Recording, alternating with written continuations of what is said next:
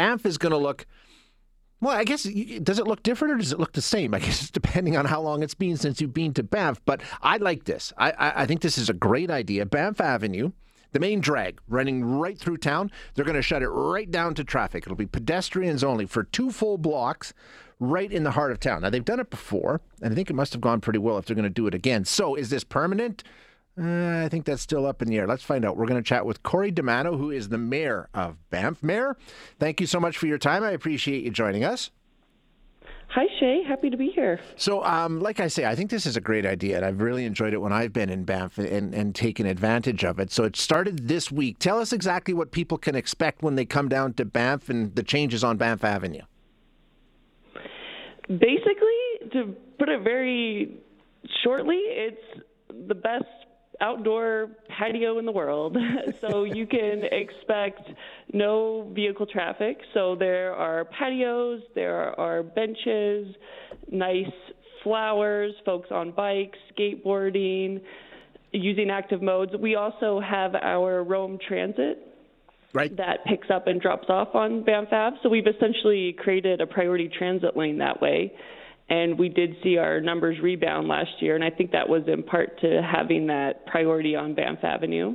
Mm-hmm. And we also have a bike valet, which is awesome. It helps those folks who are going out on the Bow Valley Parkway all this month and next month. We've got e bike chargers there, that's new this year. But basically, it's a little oasis in the middle of town where you can hear the birds chirping and bump into locals and have chats. It's really an amazing space for people. Now, for me, just so I, am accurate here, um, I'm assuming it's basically from the bridge, two blocks from the bridge, like the candy store and the McDonald's. That part of Banff Avenue is that what we're talking about? Yes, so it's from Wolf Street to Buffalo Street. So basically, from the corner where, where the park and the bridge are. Yes, so just a- after you've come to the bridge, so yeah. that first traffic light yep. from the Clock Tower Mall down to right before the Cascade Plaza. So that that two blocks there. Gotcha. Okay, and this is it's really it's a carryover from COVID, right? This started back in what was it, 2019, 2020?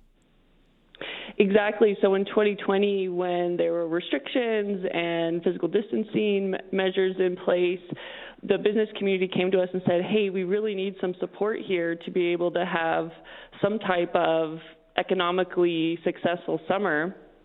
And so we implemented it that way. And then, of course, we were still sort of in that time in the pandemic in 2021. So we did it those two years, mostly I'd say for COVID safety yeah. and economic vitality. And then we had a really interesting discussion about continuing it in 2022 and 2023 for economic recovery because we know that visitors just overwhelmingly love it. And so as we're reopening to the world, you know, why would we not offer this amazing attraction that we know visitors love? So like you say 2022, 2023, that's where we are now. So what's the plan going forward? Does it need to be discussed and debated? Has the decision been made? What is this a permanent fixture, I guess is the question for Banff?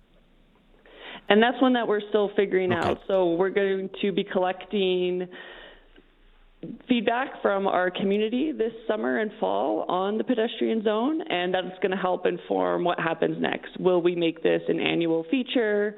Do we need to make any kind of infrastructure changes to the street to enable that? You know, what can we do to make it better? Yeah, so we're we're we're gathering data this summer, including traffic data and transit data, and just going to compile all of that and then have a discussion in the fall at the council table. We've had some stories regarding traffic and all the problems in Banff National Park, but particularly in the town. Um, how does this help or hurt, or does it make a difference? Is that a completely separate issue? You know, last summer we were all sort of waiting to see how will this affect our traffic yeah. challenges, and pleasantly surprised that it didn't demonstrate to make it any worse. In fact, I'm of the opinion it helped make it better because it really encouraged that mode shift. So folks park at the train station parking lot as soon as they get into town. They make the eight minute walk downtown to the pedestrian zone. From there, like I mentioned earlier, they can hop on transit, which takes them to all the popular spots in our town site and park. And we really saw with similar vehicle counts to 2019, which is sort of the banner year for vehicle counts, we saw less traffic on the road that goes up to the gondola, and mm-hmm. we saw more ridership on transit at that same sort of stretch that goes up to the gondola. So really win-win. in my opinion it helped exactly it helped with mode shift and really interesting after we reopened it to cars after the Thanksgiving long weekend, we saw a jump in vehicle counts over the bridge. So that's supposed to be, you know, a quieter time, and we saw about an 8% jump in vehicles. So it'll be really interesting to see what happens this summer. Of course, we have a whole suite of measures we employ to help with traffic congestion, and I think this is just one of those parts of that puzzle. Yeah, very interesting. Plus, uh, I love it. So it's good stuff. Uh, Corrie, thanks so much for joining us. I appreciate it.